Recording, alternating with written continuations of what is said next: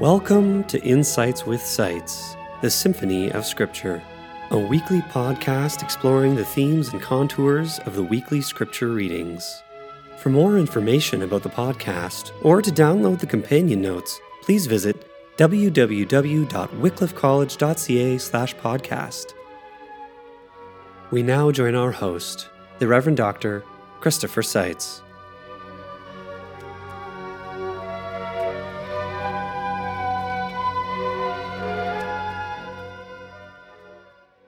Our lessons for the seventh Sunday after Pentecost, which this year is July the 8th, are taken from, in our continuous reading in track 1, 2 Samuel chapter 5, which has been paired with Psalm 48.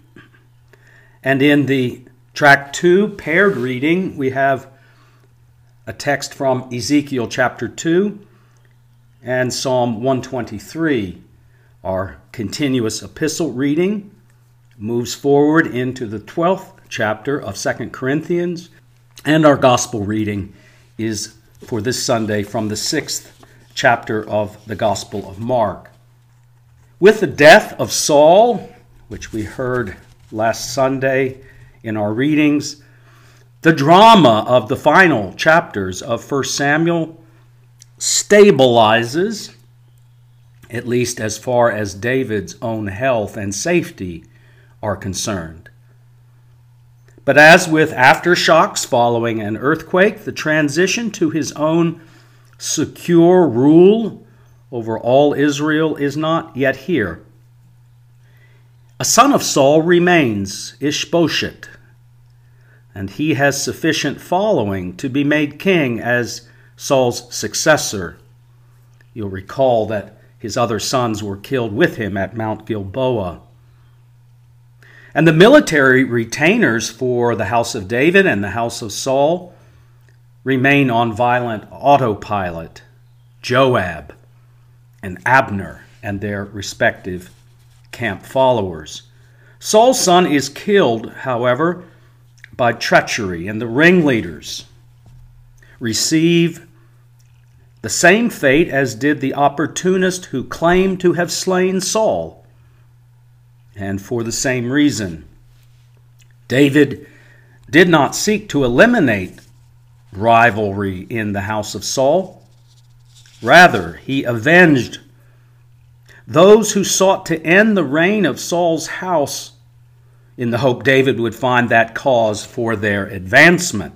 Now only the lame son of Jonathan, Mephibosheth, mentioned in passing so to alert us, alone he remains of the house of Saul. And as we read in our lesson for today, the men of Judah, the tribes of Judah and of Israel, are now as one. And David is king over them both, and his long reign in the newly named city of David is here chronicled.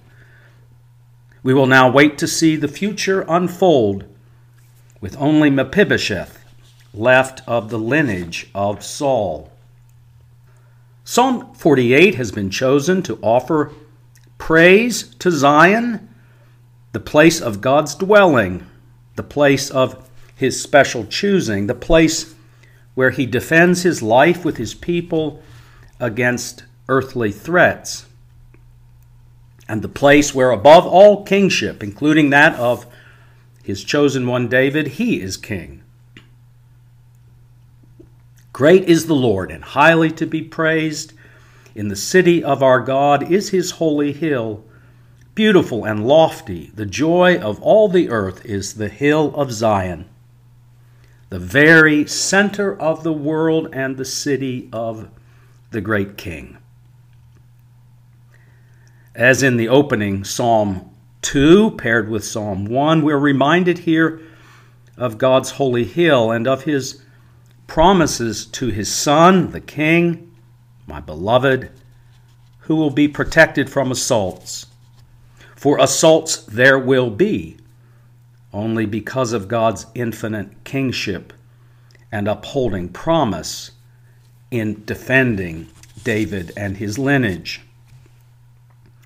Our gospel reading fast forwards us to just such an assault now in the fullness of time for David's greater son.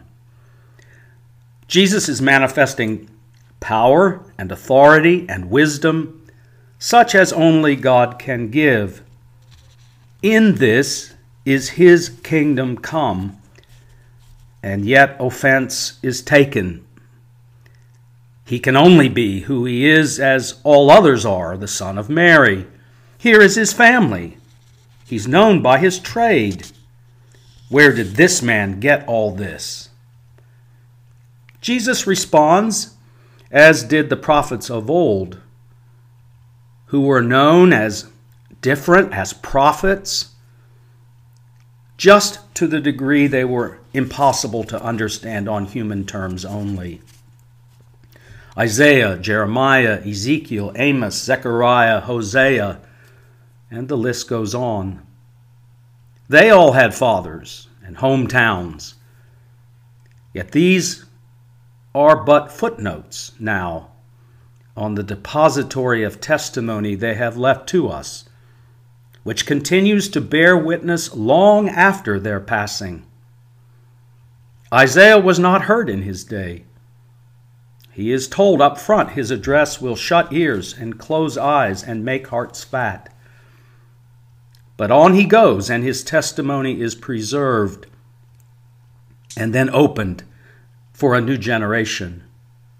Our prophet Ezekiel, in the reading today, his chapter 2 is chosen. This Ezekiel is given woe and lamentation, like Jeremiah, to eat. And God provides, however, for him an antacid and fills him with a spirit that sets him on his feet and sends him on his thus says the Lord way.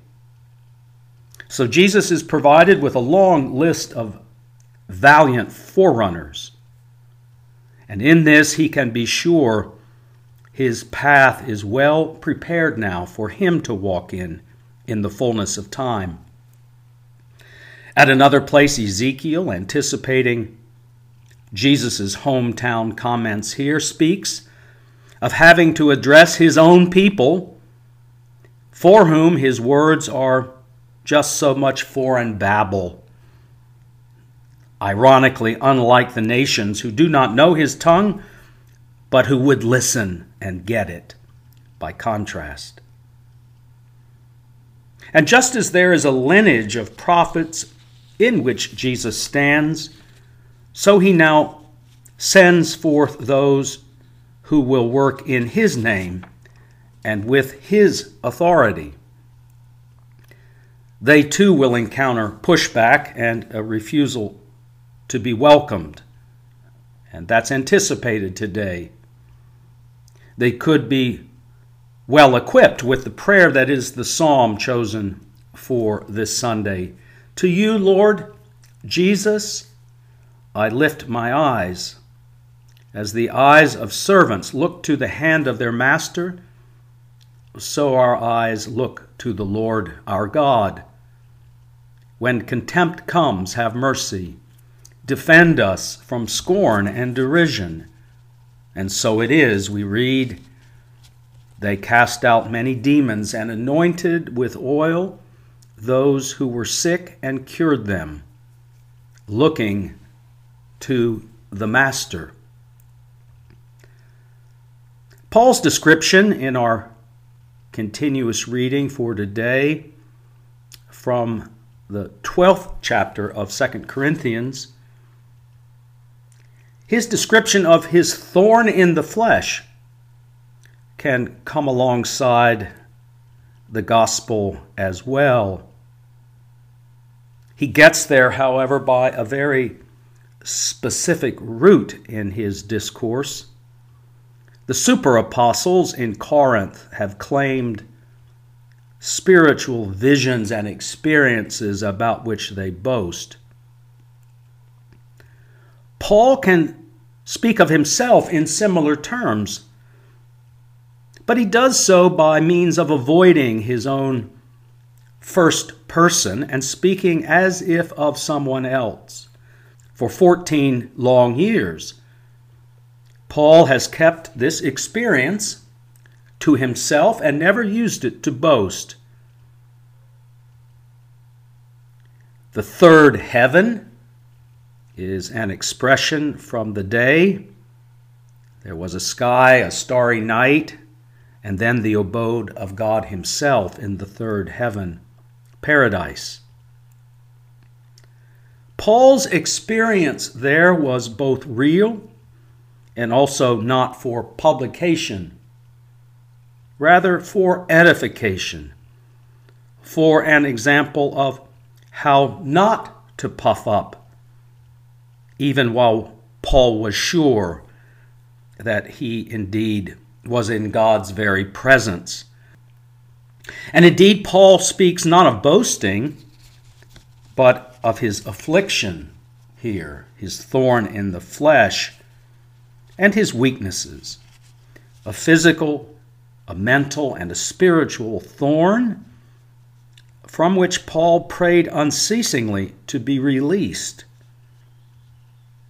It's important that his apostleship does not lift him into lofty places of peace and boasting, causing envy, but means rather a constant reliance on the strength of God alone in his day to day ministry. The only answer to his prayer for relief was, in fact, the answer he receives inside his affliction, and that is that my power is made perfect in weakness.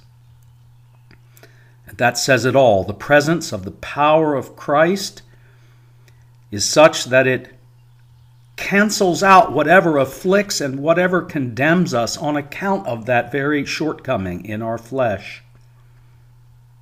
That is the true answer to prayer, and that is the cause for Paul's confidence and true empowerment.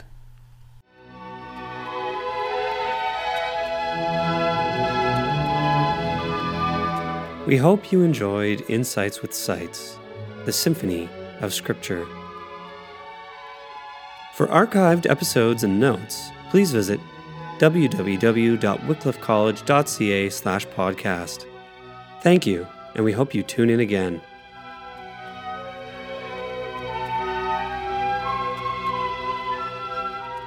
This podcast is a ministry of Wycliffe College at the University of Toronto.